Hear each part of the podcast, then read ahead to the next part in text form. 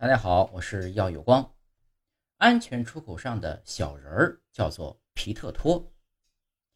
安全出口上有一个小人，我不知道大家都知道不知道？他的名字啊叫皮特托，是一九七九年诞生于日本的一个逃生出口的标志，一直沿用到今天。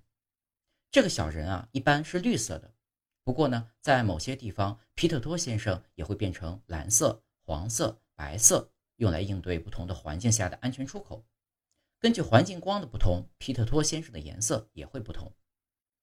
之所以这个小人叫皮特托先生，是因为皮特托啊实际上是象形图案的英文缩写。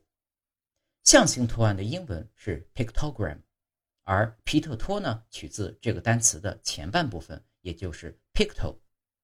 这个单词的发音呢就是皮特托了。皮特托先生的发明者是日本人小谷松敏文，是一九七八年日本消防安全协会举办的紧急逃生出口标志设计大赛中选出的标志。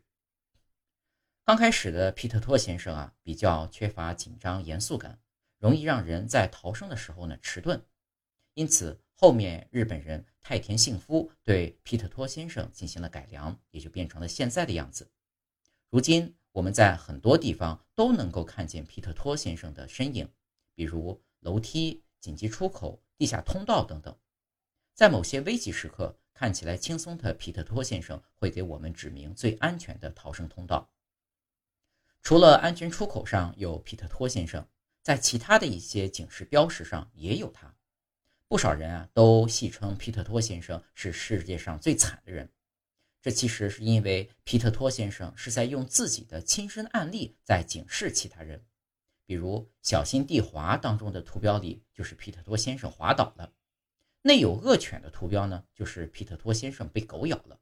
所以说，皮特托先生是世界上最惨的人。